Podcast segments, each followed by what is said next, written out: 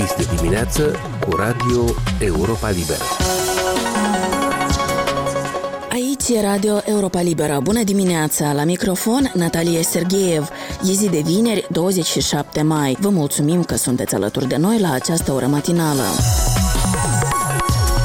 La începutul acestei luni, Parlamentul European a votat rezoluția prin care cere acordarea pentru Republica Moldova a statutului de țară candidată la Uniunea Europeană. Colega noastră, Valentina Ursu, a discutat cu vicepreședinta delegației la Comisia Parlamentară de Asociere Uniunea Europeană Moldova, europarlamentara română Ramona Strugariu, care sunt șansele țării să obțină acest statut. Ascultați interviul peste câteva minute.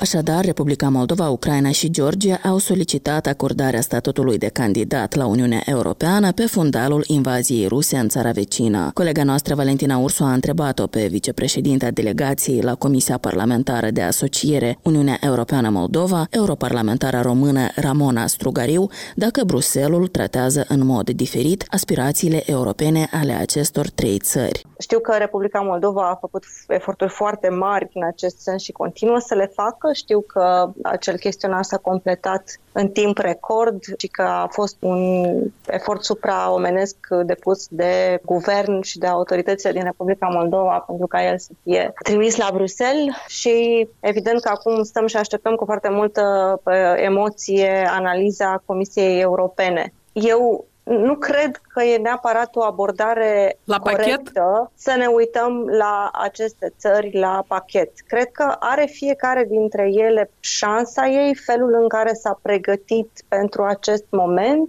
Cred că nu trebuie să ignorăm în mod evident nici realitățile geopolitice, nici iminența războiului, nici vulnerabilitățile, dar în același timp nici, să spunem, șansa sau oportunitatea unei noi abordări în ceea ce privește aderarea în acest context. Nu cred că există state membre care să aibă o anumită reținere în ceea ce privește Republica Moldova sau în ceea ce privește Ucraina sau chiar Georgia. Adică nu cred că sunt personalizate aceste rețineri, să spunem, și acest uh, ușor scepticism dacă el ar veni din partea unor state membre, cât mai degrabă ele sunt prudente în ceea ce privește aderarea mai larg sau oportunitatea unui nou val de aderare în condițiile de acum. Pe de altă parte, dacă nu acum, atunci când?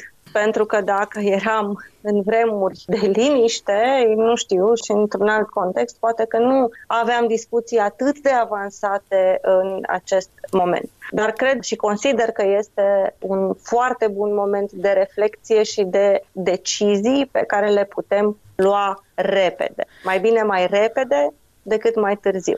Doamna... Și apoi, în mod evident, putem să discutăm în contextul în care avem această decizie cu unanimitate, pentru că ea trebuie să vină din partea tuturor statelor membre, apoi putem să discutăm pe capitole această aderare. La 5 mai, cel mai probabil, va fi cunoscut răspunsul la această întrebare, dar între timp au apărut alte inițiative și mă refer la inițiativa președintelui francez Macron de crearea unei comunități politice europene care, așa cum a explicat uh, liderul de la Paris, e o eventuală comunitate politică europeană și care ar fi complementară procesului de aderare la Uniunea Europeană și pe care el nu o consideră o alternativă la aceasta. Da, la 5, în jur de 7 iunie, de fapt, așteptăm acest răspuns de la Comisie să vedem dacă va fi în prima săptămână de iunie sau dacă va fi un pic mai târziu, dar oricum ar trebui să știm destul de repede. E binevenită orice fel de inițiativă și orice fel de propunere care completează vizează și care ajută acest demers al aderării și dacă putem să găsim mijloace și instrumente noi pentru a susține acest proces, asta e excelent.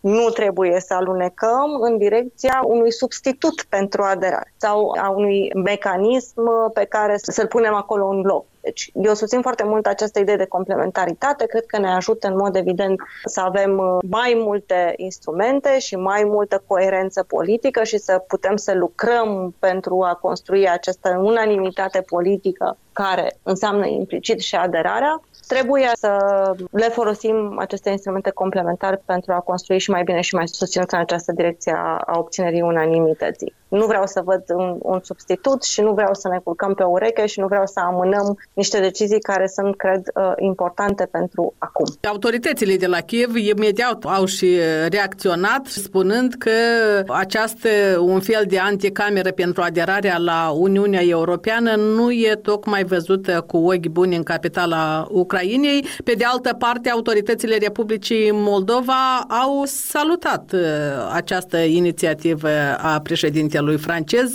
Evident că poate există această temere că căutăm soluții pentru că nu este posibilă chiar imediat o acordare a statutului de țară candidată. Poate că nu trebuie să ne gândim în primul rând la această temere, ci mai degrabă la soluții și la mai multe instrumente cu care să grăbim procesul. Uh, știți cum se întâmplă aceste lucruri? Ele se întâmplă cu foarte multă presiune politică, cu o agendă foarte serioasă și susținută de a convinge fiecare lider în parte și fiecare stat în parte că merită Republica Moldova să obțină acest statut, că merită Ucraina să obțină acest statut. Pas cu pas trebuie să ajungem acolo. N-aș pune în primul rând și înainte de toate teama că, iată, nu avem o, o situație clară în acest moment, aș pune mai degrabă înainte obiectivul clar al aderării și m-aș raporta după aceea, evident, la toate instrumentele, la toate propunerile care ne ajută pe acest uh, parcurs, atâta timp cât ele sunt complementare. Noi avem și o agendă de asociere de atâta vreme pe care am lucrat foarte bine, s-au evidențiat aceste țări înainte de a avea astfel de propuneri de mijloace noi. Am lucrat foarte, foarte bine și aceste țări au lucrat foarte bine și pe agenda de asociere. În Republica Moldova știm foarte bine, alegerile au evidențiat foarte clar opțiunea pro-europeană a cetățenilor din Republica Moldova. S-a accelerat semnificativ și agenda reformelor, ea continuă, deci țara este oricum foarte clar și avansat, aș spune, în această direcție. Ce s-ar întâmpla dacă Bruselul nu arată cartonașul verde, dar îl arată pe cel roșu când e vorba despre obținerea acestui statut de țară candidată pentru aderare la UE? Eu nu cred că ar fi un cartonaș roșu, poate nu avem o decizie imediat, poate o să avem un pic mai târziu aici. E important să spună Comisia Cuvântului, e important să vedem acea evaluare, să vedem care sunt indicațiile tehnice ale Comisiei, să vedem cum consideră ea că arată situația în acest moment și probabil că va face o evaluare serioasă uitându-se la toate direcțiile care sunt stabilite pe agenda de asociere și la, evident, condițiile pe care ar trebui să le avem în vedere pentru obținerea acestui statut de țară candidat. Deci um, nu cred că s-ar întâmpla nicio nenorocire dacă nu avem un răspuns foarte clar și foarte ferm la începutul lunii iunie, dar ambiția mea și speranța mea și evident că și așteptarea și ambiția Republicii Moldova este să le avem acum. Dacă nu va fi acum, va fi cât mai curând și trebuie să continuăm să luptăm pentru acest obiectiv. Toate aceste trei state din spațiul ex-sovietic care solicită statutul de țară candidată pentru aderare la UE se confruntă cu problema separatismului. Credeți că e o piedică acest lucru ca să se avanseze pe calea eurointegrării? Totdeauna a existat această problemă uh, și că Moscova a folosit această realitate de fapt a conflictelor înghețate tocmai ca să încetinească orice fel de agent agendă pro-europeană. Ele mereu au fost un punct foarte vulnerabil al acestei agende de asociere și acum de integrare. Dar în același timp cred că trebuie să găsim soluții și la aceste probleme. Cred că nu pot fi ignorate în momentul în care se fac pași foarte hotărâți către aderare și e nevoie de răspunsuri. Evident că nu sunt ușoare, evident că nu sunt soluții pe care le putem găsi mâine, dar cred că există soluții și e, e bine să le discutăm, e bine să punem în balanță care e situația de acum, care sunt avantajele, dezavantajele unei situații neclare în toate aceste regiuni cu conflicte înghețate și după aceea să ne acordăm cu prioritățile europene. E foarte important ca aceste state, mai ales dacă sunt pregătite și cele dintre ele care sunt cele mai pregătite să facă pasul către Uniune. Foarte important pentru că suntem deja în momentul în care obținem acest statut de țară candidată într-un alt scenariu. Suntem într-un context de mai strânsă cooperare, de integrare sectorială a unor politici europene, de instrumente financiare, tot cadrul IPA care poate să fie folosit mult mai bine pentru a asigura un bun proces de integrare. Suntem într-un cadru pe care îl stabilește tot tehnic Comisia Europeană de negociere pe capitole, dar cu un alt tip de monitorizare mai strânsă și mai aplicată. Deci e foarte bine să se întâmple asta cât mai repede. Dar putea să vină și o mai mare furie din partea Moscovei dacă se aprofundează această eurointegrare pentru cele trei state, Ucraina, Georgia și Republica Moldova? Mi-e greu să spun asta pentru că Moscova își găsește pretexte de furie din orice și dacă ar vrea să-și manifeste nemulțumirea într-un fel sau altul sau să inventeze pretexte, asta știm bine că poate să facă oricând și îi reușește din plin. Nu cred că este nici pe departe aderarea la Uniunea Europeană un subiect atât de sensibil cum este aderarea la NATO, de pildă. Și aici, iată, discutăm despre aderarea la Uniune, așadar nu văd de ce ar ridica asta și ar declanșa asta sensibilități suplimentare la Moscova. Între timp, se răutățește relația dintre guvernare și opoziție în Republica Moldova. Cum se vede din afara această relație a puterii cu opoziția după ridicarea imunității parlamentare pentru mai mulți deputați din opoziție, dar și după reținerea fostului președinte Dodon, el, fiind reținut într-un dosar penal de corupție și strădare de patrie, continuă să spună că este nevinovat și că dosarul este motivat politic, așa cum spun și parlamentarii cărora li s-a ridicat imunitatea, ei spun că ar fi vorba de o răfuială politică.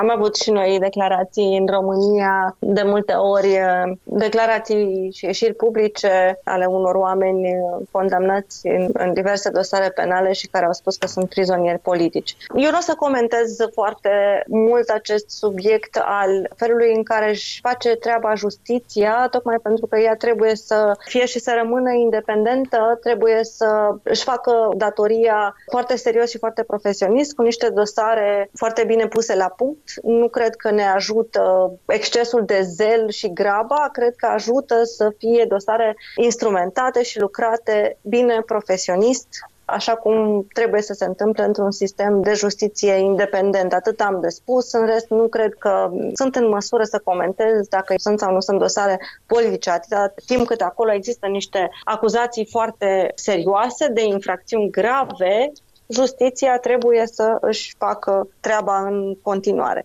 Ceea ce sper și consider foarte important este ca actul de justiție în sine să fie făcut cum trebuie și urmărirea penală și acele dosare să fie lucrate cum fac profesioniștii din justiție și să nu se precipite lucrurile nici în cazul ăsta, dar nici în alte cazuri, în ceea ce privește dosarele în general, tocmai pentru a nu crea vulnerabilități, tocmai pentru a nu genera astfel de mesaje și a le da apă la moară că sunt dosare motivate politic, instrumentate politic. Dar credeți că pentru Republica Moldova actualmente este greu să treacă din lista corigenților în lista elevului silitor când e vorba despre tema de acasă pe care trebuie să o facă cu brio ca să fie acceptată în UE? Eu cred că nu se poate face reformă în justiție peste noapte. De pildă, în procesul de vetting, care e important, dacă pleacă niște oameni din sistem și sunt destul de mulți oameni care pleacă, sigur că o să ia timp până în momentul în care noi generații de magistrați curați profesioniști,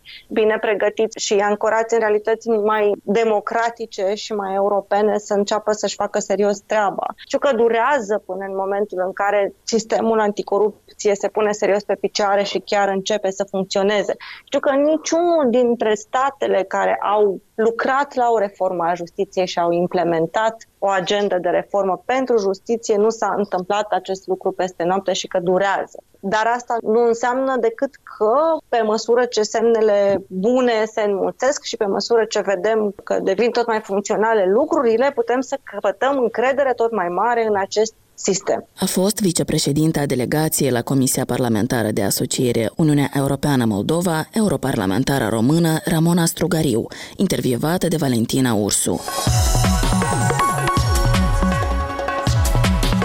Aici se încheie emisiunea noastră matinală. Alături de dumneavoastră în această dimineață a fost Natalia Sergeev. Ne puteți găsi pe internet la adresa moldova.europalibera.org.